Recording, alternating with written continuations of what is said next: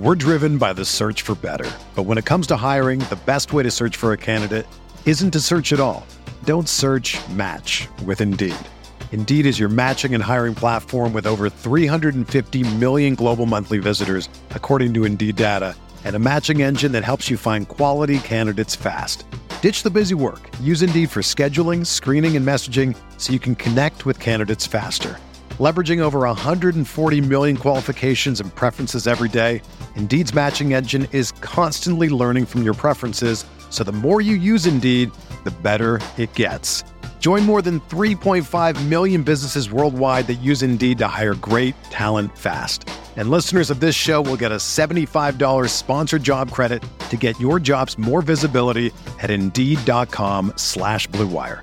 Just go to Indeed.com slash BlueWire right now and support our show by saying that you heard about Indeed on this podcast. That's Indeed.com slash BlueWire. Terms and conditions apply. Need to hire? You need Indeed. What's up, y'all? It's Drewski, and I've teamed up with Mountain Dew to produce a hilarious new basketball podcast called The Dew Zone with Drewski. Learn the backstories of your favorite ballers and celebrities like Jamal Murray. Did you have like a favorite team? Was it the Raptors at the time or no? Was the Raptors even started around that time? Come on, bro. I ain't that old, fam. you talking like I'm 50. Taylor Rooks, A'ja Wilson, and many more. You won't want to miss this. Listen to The Dew Zone with Drewski on Apple Podcasts, Spotify, and wherever you listen to podcasts. Support for this podcast comes from U.S. Bank.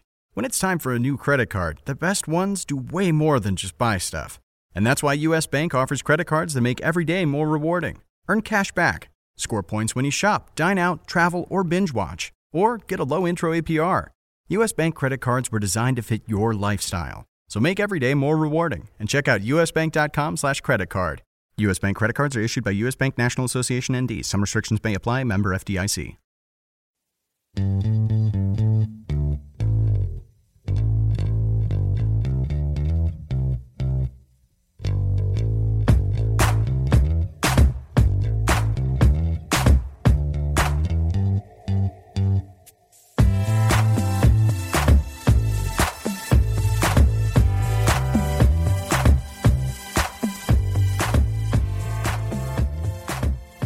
Welcome to the RotoWire Fantasy Basketball Podcast brought to you by DraftKings.com, the leader in daily fantasy sports. Use the promo code RotoHoops when you deposit for a free contest entry today. And the day, of course, is February 3rd, 2016. My name is DJ Trainer, joined as always, as I am on Wednesdays, by Josh Hayes. How's it going, my good man? Uh, very good. You know what? Before we dive into everything, I wanted to really get your quick take on on the like um bird bulging scandal that is out there right now. I, I mean, everyone's Okay. talking about it. let me it. just let me be clear that I have no idea what you're about to ask me right now. So let's do it. We'll I'm- all find I- out together. well, I'm just first of all, I'm blown away by your um y y by the your ability to uh, stay current with the news or lack thereof. All right, so I will educate you. Uh, that, that's that's no problem on my on my part. That's what we're here for. We're teammates. Okay. Yes, yes, we are. Um, there is a huge, gigantic class action lawsuit that is, um, you know, bubbling up here uh, uh, against McDonald's, and whether or not they actually put cheese in their mozzarella cheese sticks. a So- class action lawsuit. Class action. There's a there are in the midst of a huge amount of social media backlash. I'm quoting from this article from Eater.com. Okay, um, and per their claim, they actually uh, the sticks are filled with a substance that is composed in part of starch, a quote unquote violation of federal standards of identity for mozzarella cheese and contrary to con- reasonable consumers' expectations regarding the meaning of the term mozzarella. So if you have like 3.776% starch up in all up in your mozzarella sticks, that's a problem, bro. All right? That's how you get sued.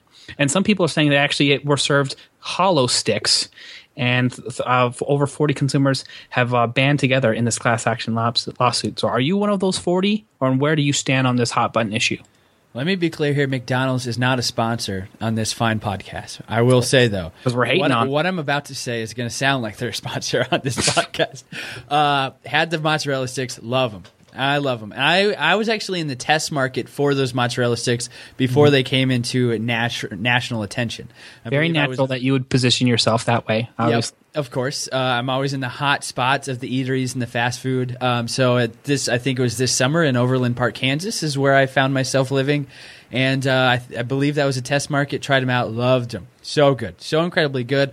Apparently, you know, you know what my take is, Josh. Hmm. After the, after hearing this, well, you know what? I guess I like starch.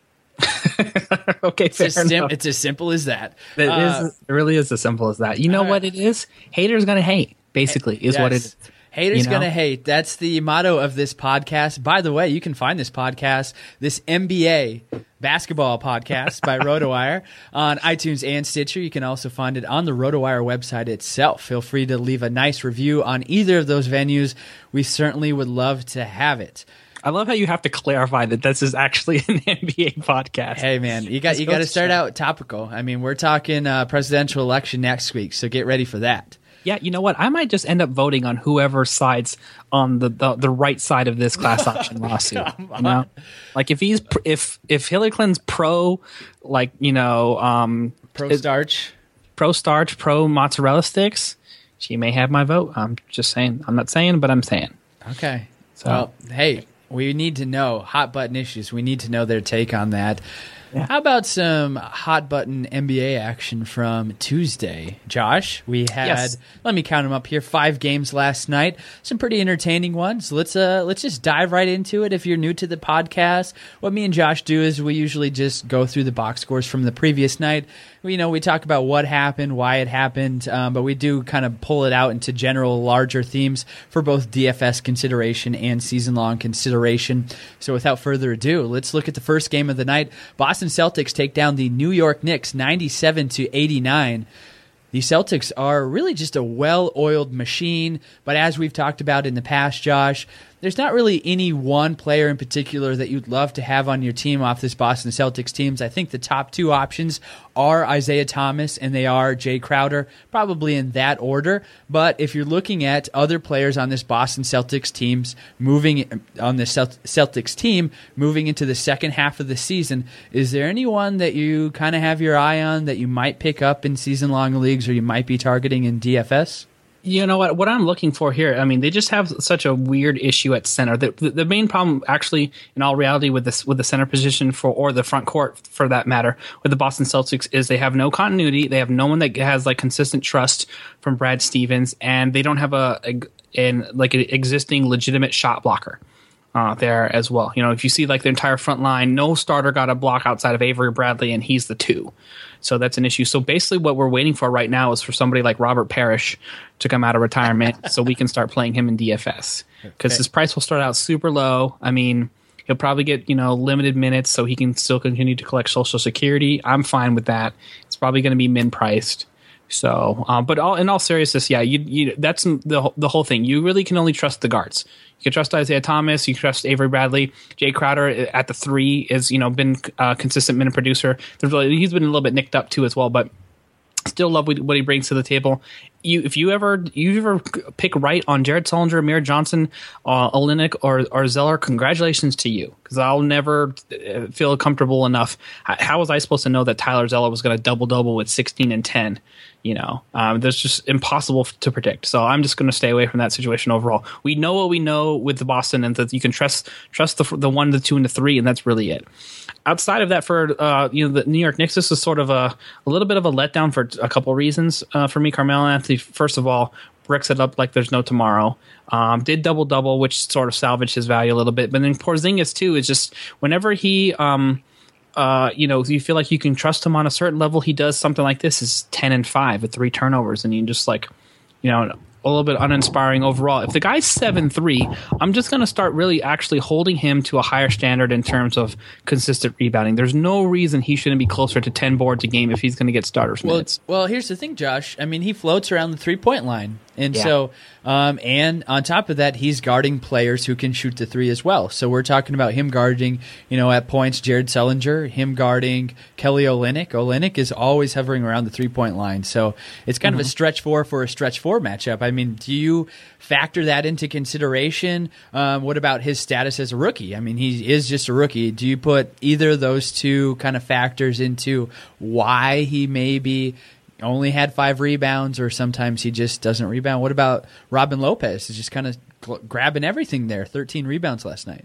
Yeah, Robin Lopez had a nice night, and he's actually tr- sort of trending upward in terms of minutes and production, but still not trustworthy enough. Not enough of a ceiling for me to really like him, unless it's like you know a short. Even on a five game slate, I'm not super interested in, in that overall. But just just for me, I mean, if he's if uh, we're, we we were talking about you know Porzingis as like an absolute monster here, like you know a month ago or whatever. Now he's 13 and seven, which is fine, but like I think I can find a better player than that in like in DFS every single time. And if you're in season long, you start him because you probably don't have a better off, uh, option on the waiver wire, and you know, and um, and he's not playing terrible enough for you to bench him. So there really isn't anything else to like sort of mention uh, out of that group. So, yeah, so now that we've broken down the box score, let me just add, ask you a broader, gener- more general question.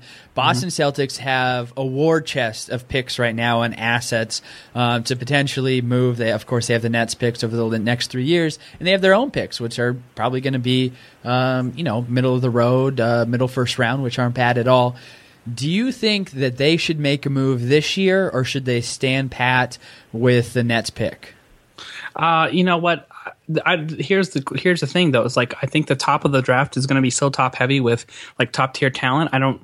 I wouldn't be like surprised if anybody who had a pick, you know, that they could move up to would doesn't want to come off the pick. You know what I mean? Like those are teams that are going to desperately need top level talent, and so I've never th- seen a situation where a team is like, yeah, we would like to have three non lottery or you know picks outside the top ten to you know to fill out your whole this is what i have the problem i have with the boston celtics strategy is a like they really only need front court help and and maybe one position out of the two like if they could make some use out of out of one of those guys uh, like Jared Sandra just you know book him as a starter or or Linux if you feel like he's the better option and you know what, what are you going to do like, with that roster it's not like they don't have any depth at all they've got Marcus Smart off the bench and you know David Lee and Olynyk and Zeller and uh, you know they the wh- who Terry Rozier, who they drafted, Evan Turner. So it's like it's not like they were like, well, man, this team is so bereft of talent. This is like a borderline playoff team once again. So what are you going to do with all those picks? I don't know how. Like those to me, like the back end of the lottery of the of the first round of the draft isn't necessarily great currency overall unless you can actually turn it into somebody who's going to be a viable rotation player for you like in a in an actual trade so and i don't think anybody like in the in the top three-ish or or wherever they end up picking are you know in, will want to come off of a pick higher than what boston currently holds just for some extra picks so Yeah, so. fair enough. I mean, they have some decisions to make right now. If the season were to end today and the and the odds would come out uh, perfectly, Boston would be getting the Nets pick, which would be the third overall pick in this draft, and then of course they'd be slotted for about a you know 16, 17 pick, or there might be a little higher than that. And so, uh, the big decision for Danny Ainge: does he move now and move some of those assets that he has? Because of course he can swap with the boss or with Brooklyn next year, and then in two years he has Nets the Nets pick again. So, lots of interesting choices to be made out of that organization. Um, we'll find out soon enough. But until then, let's move on to the next game of the night, where the Houston Rockets take down the Miami Heat, one fifteen to one hundred two. Amar'e Stoudemire, starting for Hassan Whiteside, has been doing, you know what, some pretty nice things. He only played 24 minutes last night, but he got a low end triple double, or low end double double, I should say. 14 points, 10 rebounds with an assist. If you're playing on fantasy, you know, that's about 24 to 26 fantasy points, depending on where you're playing. Um, that's pretty solid, though, considering his price is low.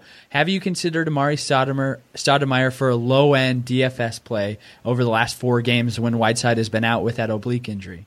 I played him yesterday, and he uh, made it made the, made my lineup uh, and all the cash games, and I'm I'm in cash the GPPs uh, all, along with him. So he was the, the official cheat code uh, for me because I had some big guys that I wanted. You needed to definitely have exposure to James Harden. If you play Kobe Bryant, congratulations to you. You're awesome. Yeah, uh, seriously, I, wow. I, I couldn't pull the trigger there as all, but despite the fact that I faded, you know, you know the or didn't have the exposure to the biggest, you know, you know, uh, player of the of the night in Kobe Bryant. The good news is a lot of people faded him, and um, the reason why I could afford some of the bigger options, like I rolled Kyle Lowry and uh, and James Harden into my lineups, was because Amar'e Stoudemire has been more than serviceable at a very very cheap price. So yes, and I even think like for deeper 14 team leagues, if you're missing like you know your big man, you have sort of injuries, you can sort of fill in with a um, Amar'e Stoudemire as long as he, as long as he's efficient and getting you know. Uh, approaching like a little cheap double double here in the, in the short term to sort of hold yourself over so you don't get too far behind in, in games played. Over the last six games, rookie Justice Winslow is averaging nine nine and a half points and seven and a half rebounds. Now, I have to think that part of that is because Whiteside is out of the lineup, and you know the team as a whole is really crashing the boards, maybe collectively than they are in the past. But seven and a half rebounds is certainly not something that Winslow can can keep up for the rest of his career. But are you seeing a progression in his game, and maybe is it happening because Dwyane Wade is hitting that point in the season where it just makes sense for him to limit his minutes?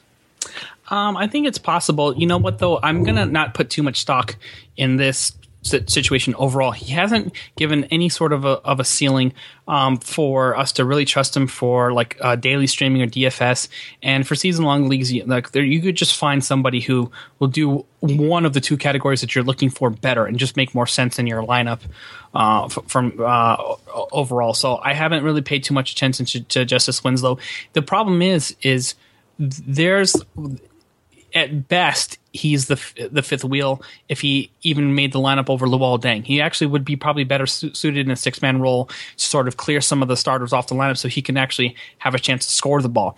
But here's the problem: Hassan Whiteside's in the lineup, or out of the lineup.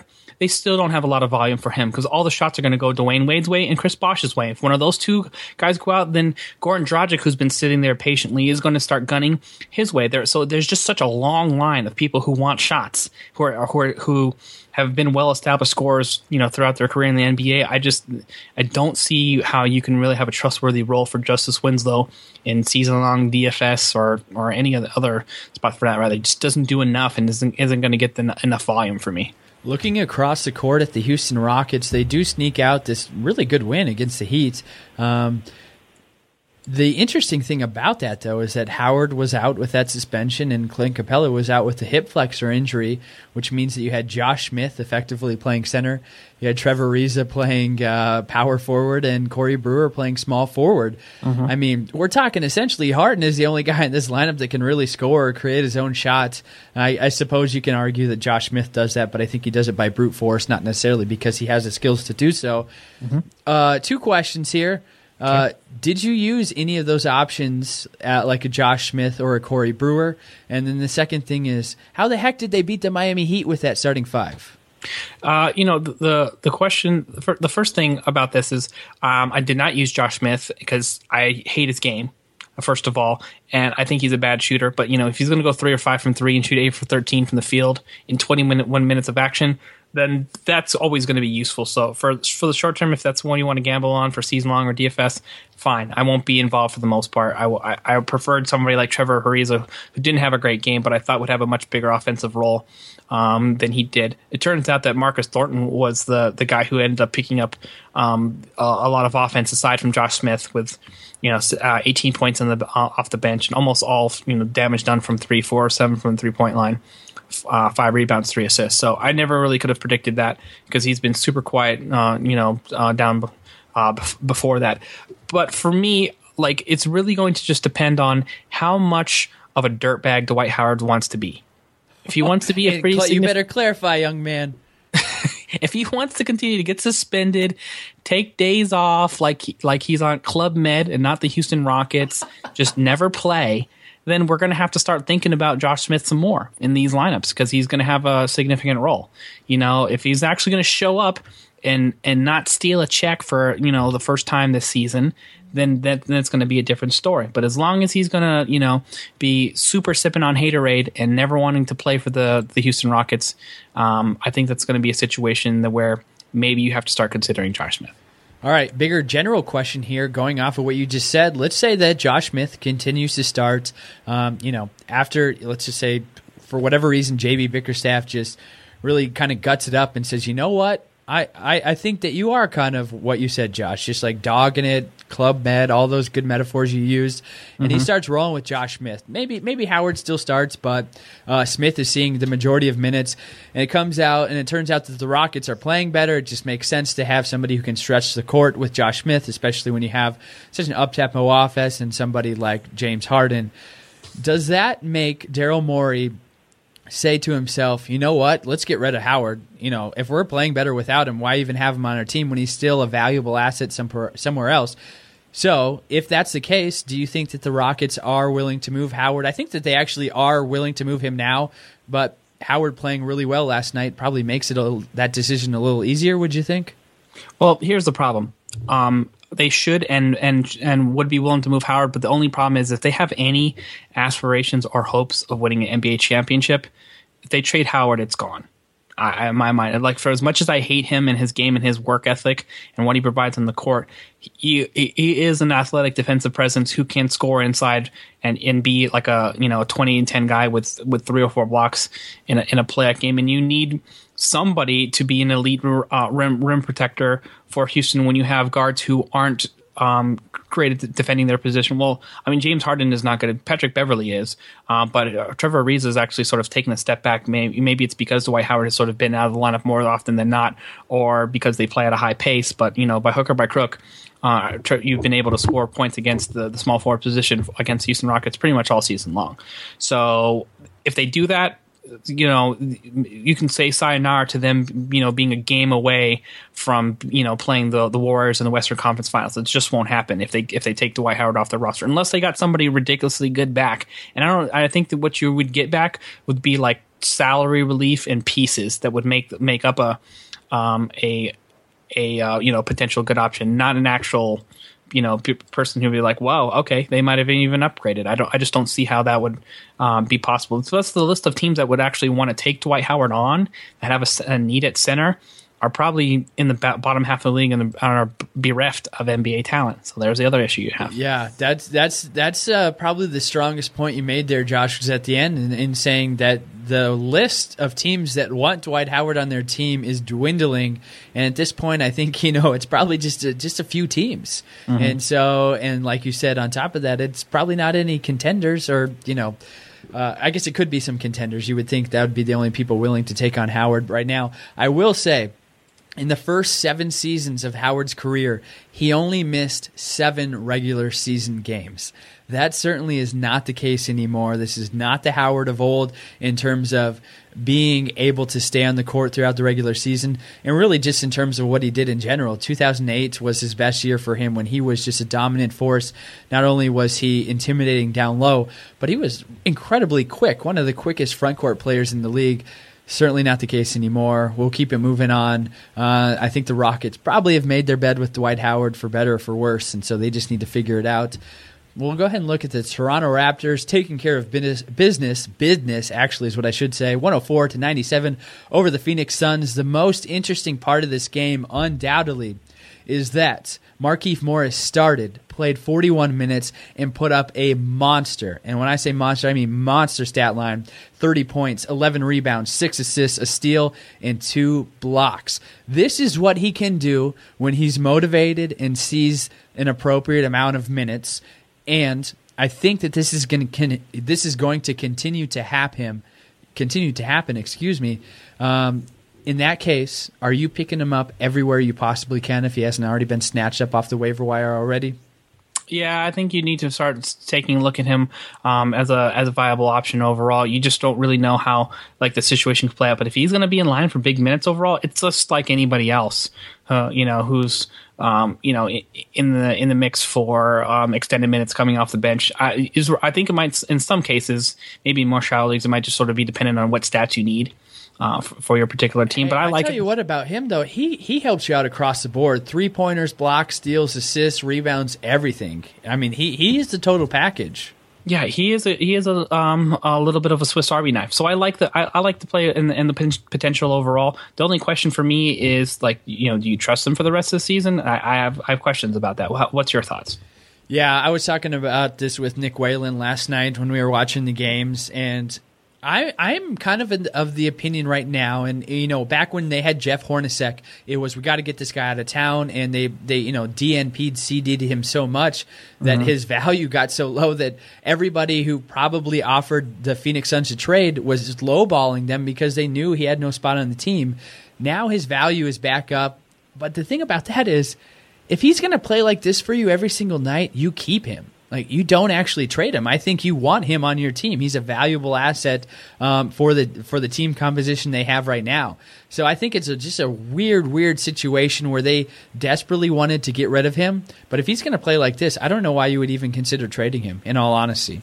Well, here's another piece that you have to think about. This, okay, is what his contract situation is, and you know how upset he, he that he, he was in staying with them. He never wanted to stay with them in the first place. So you take a look at what what you know. You have here's the here's the thing. You have a a super attractive trade piece if he plays himself back into a, a valuable asset. Because you know he's signed through 2018 2019 for 8 million which is very reasonable. It's incredibly good. That is an incredibly good contract. he would yeah he would make a lot of sense for like cleveland off the bench as a as a scoring four yeah, you, you know what I mean. That's like a, a, contract that they could they could swap for somebody like Anderson Varejao uh, for him and, and sort of just like one on one match uh, make the, make this make the salary work. I don't think know if they would that would be necessarily what's good for for Phoenix, but to me, if you're going to blow it up, go ahead and blow the whole thing up. Um, um, as it is already. And if you can get like a, a what you think would be a, a good draft pick and, a, and, an overall upgrade,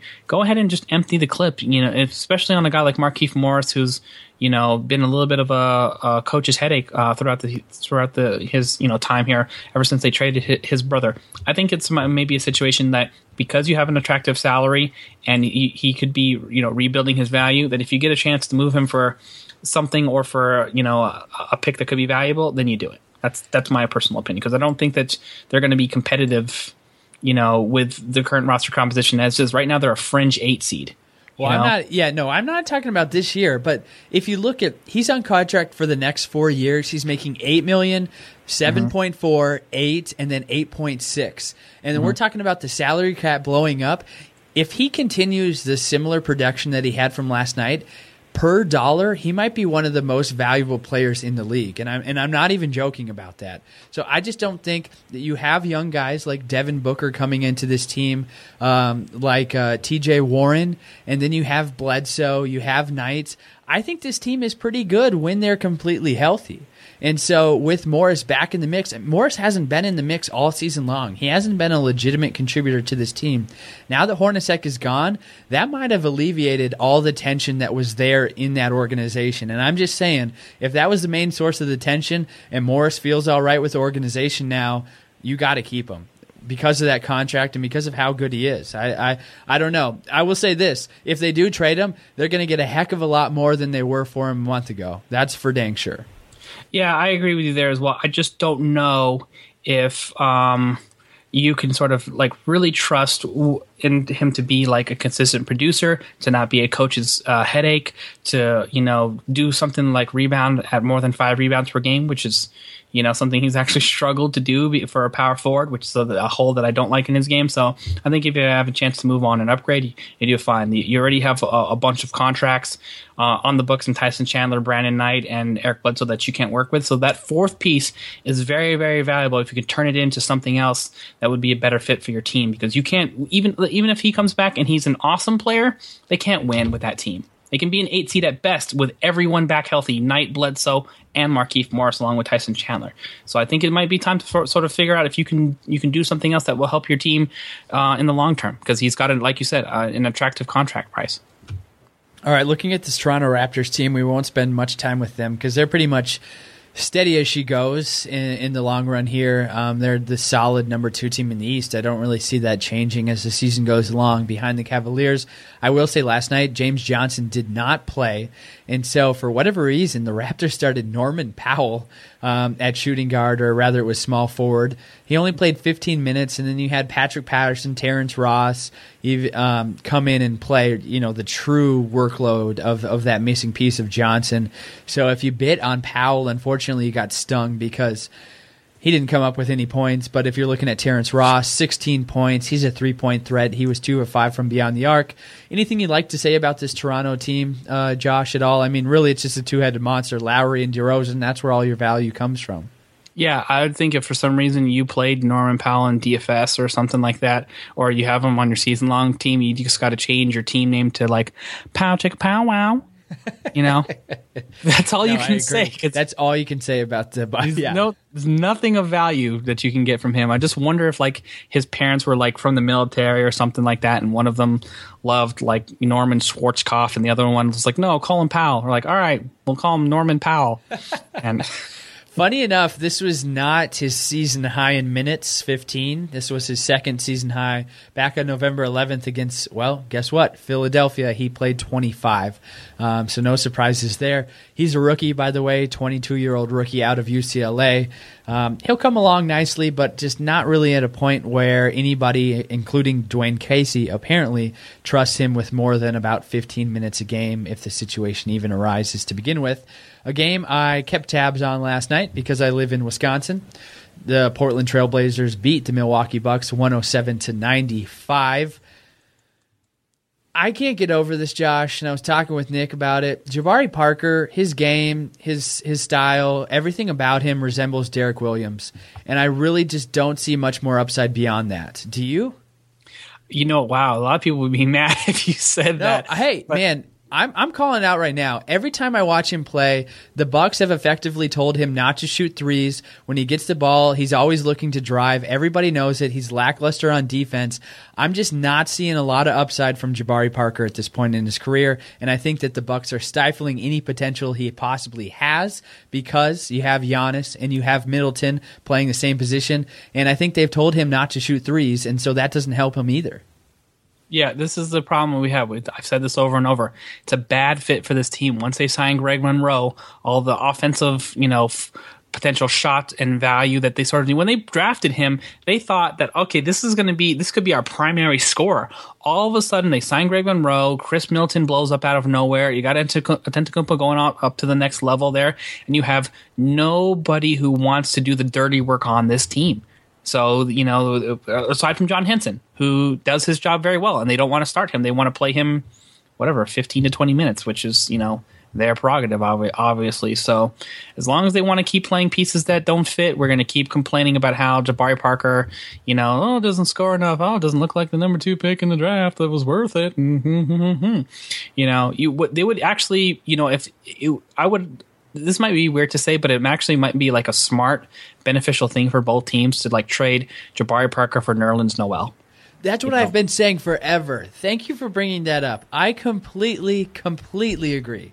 Yes. I've been saying that for months now because Philly has no like. I mean, they're not playing defense anyway. Even though Nerlens Noel does play defense, yes, and they uh, they're completely devoid of offense. They are like, man, I hope Nik Stauskas scores more than five points today at the yes. shooting guard position. I complete. Wow, I love you right now. I love you in this moment. That is, I've literally been saying this over and over, not even on this podcast necessarily, but just yeah. it makes too much sense. And Philadelphia is the perfect candidate. Like they need upside guys who you know maybe you know aren't panning out. Like they got Stauskas for a reason because he still has that glitter and that upside, but he hasn't panned out. Uh, they need small forward help, all that good stuff. I will say one thing about last night's game, and we can I can get off my soapbox.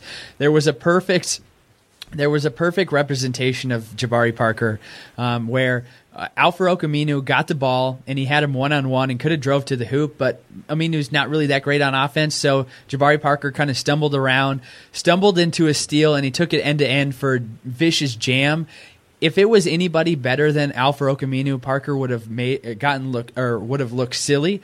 Uh, but in turn, he lucked into a steal, and of course, he took it all the way for a jam. So uh, people are still in denial, but I don't know, man. I just don't know. I just don't think the situation works out well for Jabari. I'm not necessarily saying it's him in particular, but for whatever reason, like you said on this Bucks team, I'm just not digging it too much. Looking at this Trailblazers team, though.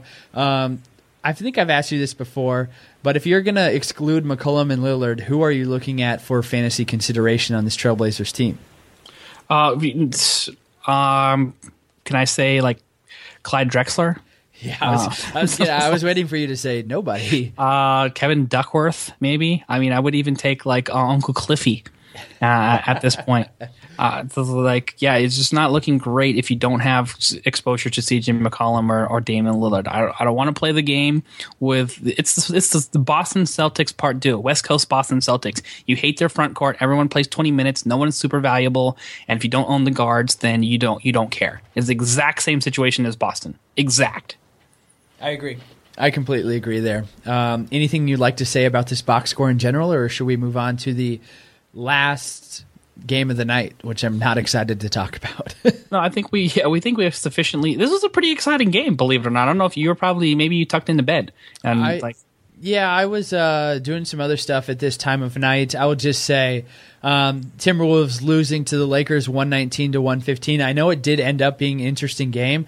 Just didn't get the juices going for me, if you know what I mean. Um, just a couple teams that start. I mean, two of the worst teams in the NBA. Let's just be clear here. Two of the worst defensive teams in the NBA. It ended up being pretty interesting. You saw Andrew Wiggins score 30 points. Zach LaVine comes off the bench for 14. You've heard me and Josh go on and on and on about how LaVine should be starting. But young Kobe Bryant, yeah, I said young Kobe Bryant. 38 points, 10 and 21 from the field, 7 of 11 from beyond the arc, 11 of 12 from the charity stripe.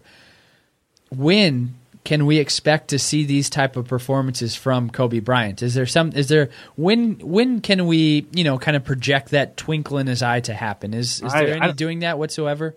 I don't see how because he's questionable for every single game. First, first of all, you have to know if he's actually going to play in the lineup, and you need like DraftKings late lineup swap um, if you are going to risk putting him in your lineup because you almost I've never heard them say, "Oh, Kobe's definitely playing," and for so long you know, and you know they play half their games out there on the West Coast, and even more so with some of the road matchups that they will have against you know Sacramento, Golden State, uh, you know Utah, and, and all the Texas teams. So it's just going to be very tough. You're almost never going to know right at like you know 7 p.m. East Coast time if you want Kobe Bryant in your lap to start with. Second of all, he hasn't been very good. You know, he's, I mean, he just it, it all for Kobe Bryant. He gets nothing at the rim, absolutely nothing at the rim. So uh, you know, if he's not hitting those outside jumpers, c- good luck deriving fancy value. He's going to be breaking it up like there's no tomorrow. Can't put he can't dribble off the uh, you can go off the dribble anymore. He'll occasionally throw a layup in there or or dunk. You're like, whoa, you know.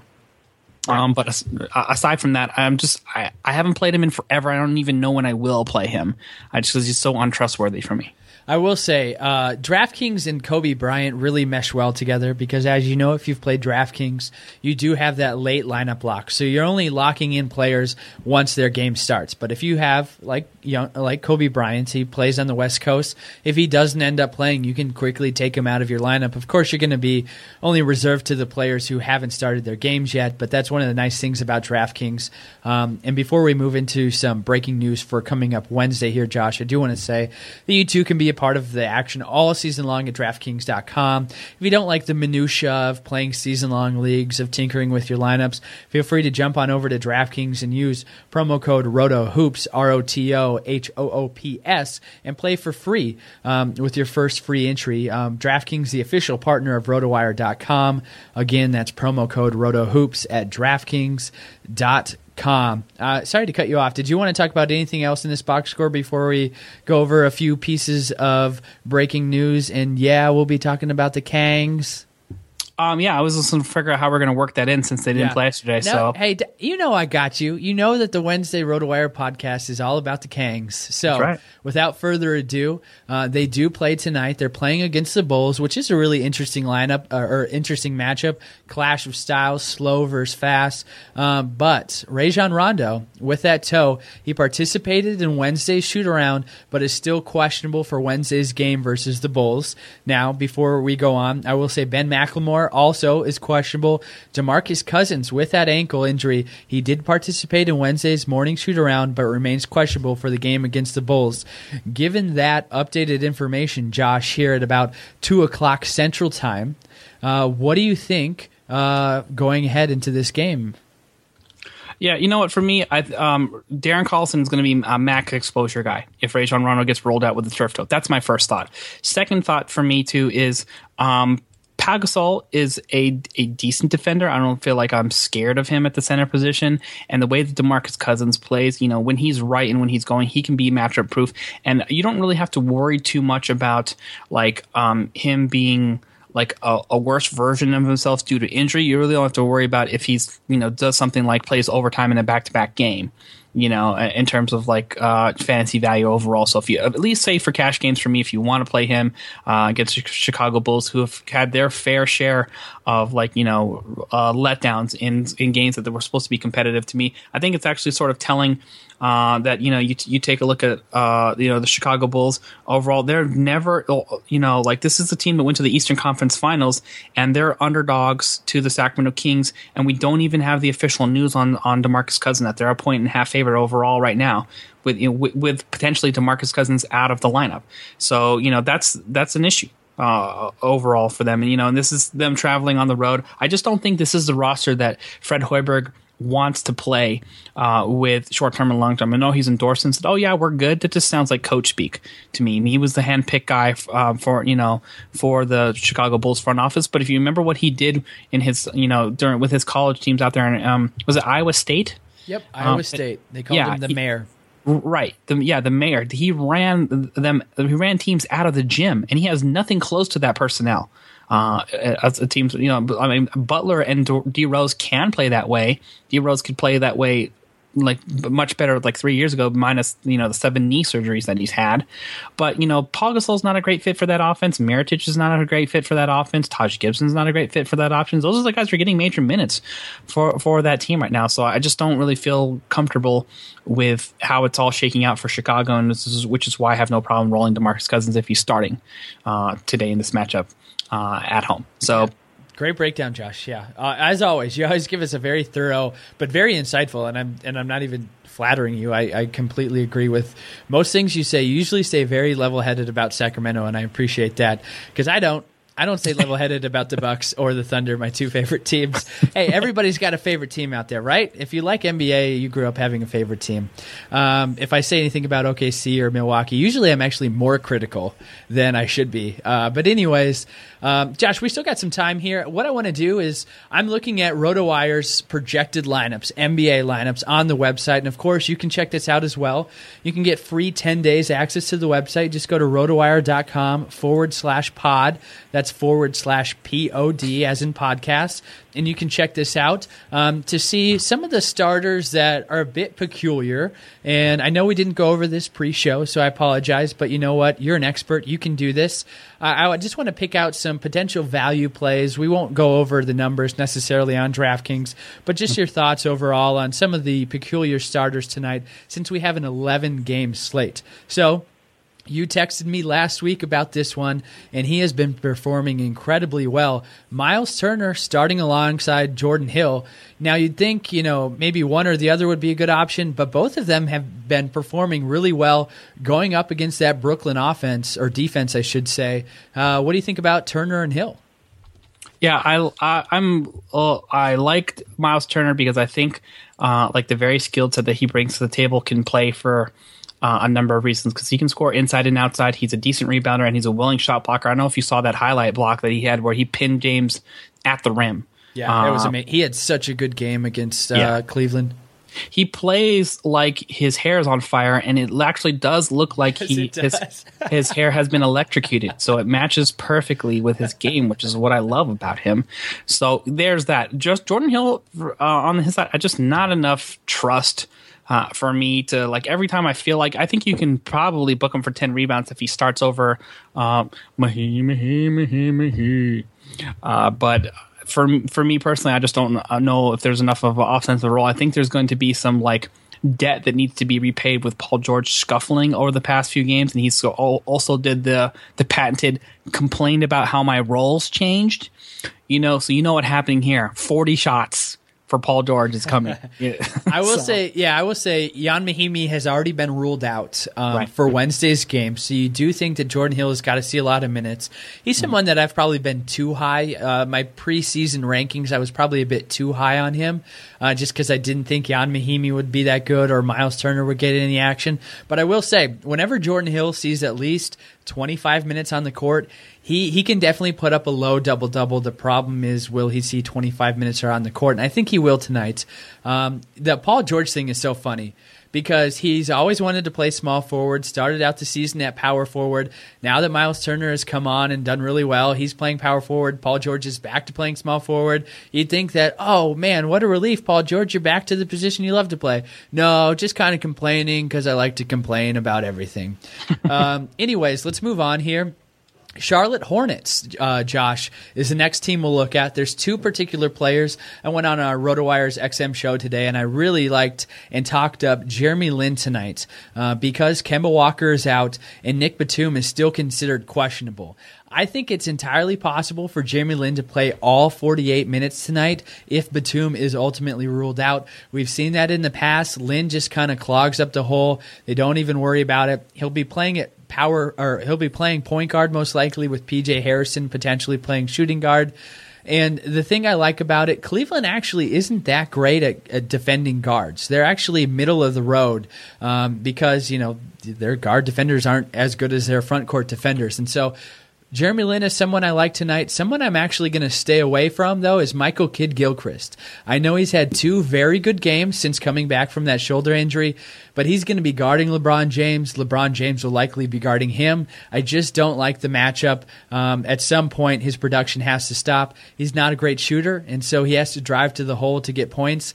He's not going to be able to drive on LeBron James. So, what do you think about my breakdown of the Charlotte Hornets tonight facing the Cleveland Cavaliers? I think it's uh, first of all, it is a great breakdown, and I love Jeremy Lin. Um, in, in the spot, it's you know he, he plays thirty minutes. I think he's going to get a high level of usage, especially if Batum gets ruled out. I think he was questionable last time I checked. I don't know if you have an update on that. Yeah, he's still But- questionable after shoot around. He's still considered questionable. So what that means is 50-50. Yeah, sure. So uh, yeah, I'm the, either way, it looks like you're going to get a good amount of exposure. And Jeremy Lin's a, a type of guy who can score, has a decent outside uh, shot, not a not a lockdown uh, three point shot, but you know uh, is active on the defensive end. It does have the opportunity to, to get double digit assists uh, on, on this team. And I think the X factor comes in if he whether or not he goes with the spike or the nerdy um, you know sweep back with the hair in terms because like if he goes with the spike, he's less aerodynamic and Gotcha. probably will have more trouble getting to the hole. Um, but if he does the smart thing and slicks it back, then he's you know probably adds two th- two cent two tenths off of his forty time and has the ability to blow by defenders. So yeah, All right. Two more things I want to uh, focus on here um, that are kind of peculiar for the starting fives again on RotoWire's daily lineups page for NBA. Uh, Bryce Dejean-Jones, or Bryce Jones, as he's noted on some DFS sites, sites probably going to start at shooting guard. He has been the base minimum price um, on, on on most sites, and I think DraftKings as well. Although I wouldn't be surprised if he's bumped up a little bit over the last three games. He's averaged 32 minutes on the court. He's not scoring abundantly well, but he's coming around. He's seeing a lot of time on the court for such a good price. Have you used him over the last three games, and will you use him tonight? Uh, you know what? That's a good question. For for me, I've only used them as a particular punt play, but because Wednesday has such a much larger slate, I don't really feel like I need to take a chance on him, with the exception of GPPs. So I'm fading him overall. I, I decided to go. Um, I like I, I I built my lineup two ways. I said, all right, I might for at least cash games. I'm gonna I'm gonna rock um Demarcus Cousins in there with Darren Collison, and it, uh, you know if Rajon Rondo is out, which you know is possible with the turf toe, and if I have to pivot off of that, and for some reason Cousins sits, then I'm rolling Rudy Gay into lineup who had a monster game against Milwaukee uh, there two days ago. Uh, there as well, and then you, I can decide if you know Collison's playing or or not because Collison presents a very nice value option uh, for today's lineups there. But you know, there's some other good uh, you know guys that we you also have to consider that I think are a little bit more trustworthy than somebody on a 10 day contract like um, Bryce Jones. You know, for example, uh, we've got um, uh, I believe. Uh, Phoenix is playing tonight. Am I correct? Am I? Am I not correct? Uh, incorrect, sir. They Okay. played last night. I, I will I will officially scrap that. Okay. Um, we we 22 about- teams. It's a good guess. Any, yeah, um, uh, I would uh, prefer somebody um, a little bit cheaper off this, like JJ Barea, um, who's going to Oh be yes, starting. that is that. That's one I overlooked, and you are completely right about that. So Deron Williams is out, Devin Harris is out.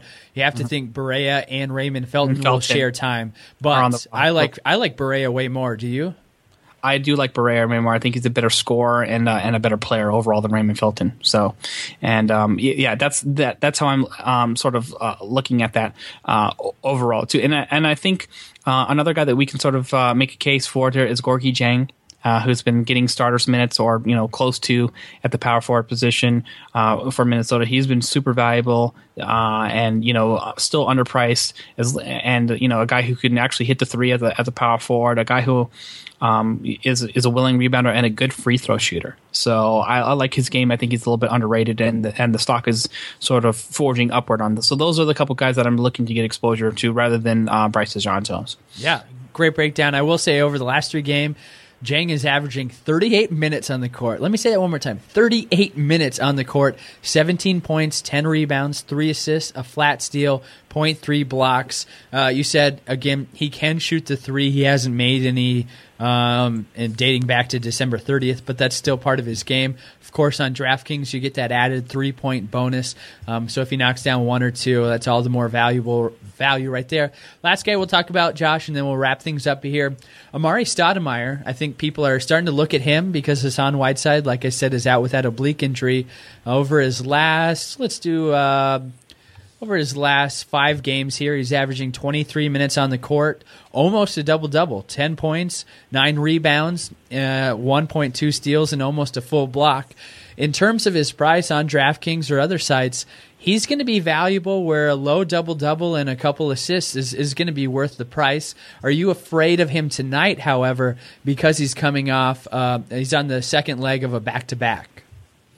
Uh, uh, not not too much because uh, he he's not a guy that's like playing super heavy minutes. I mean, he's getting like starter ish uh, minutes over the past couple games, but like he's not a guy that you have to um, like like you're like oh this is his 46th game playing 30 minutes or something like that. The guy was collecting dust and splinters on the bench here forever. You know, so I was like, if he can, he can't survive playing two games. You know, um, after you know, it's basically uh, being a towel waver all season long, uh, then there's definitely a serious problem for him overall. But, you know, but it's been reasonable. It's like 23, 21, 23, 22, 25 minutes over the past four games.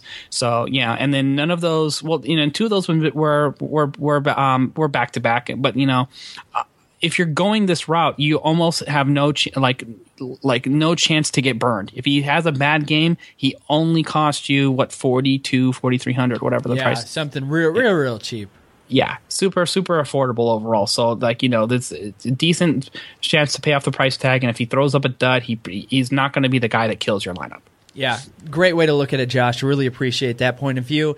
That's going to do it for us here on the Wednesday RotoWire Fantasy Basketball Podcast. We broke down Tuesday's action, looked ahead to Wednesday.